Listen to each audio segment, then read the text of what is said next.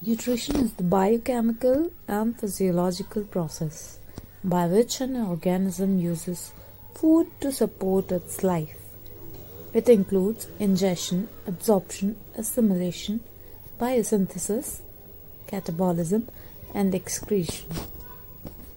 कुछ समझ नहीं आया ना इट्स ओके okay.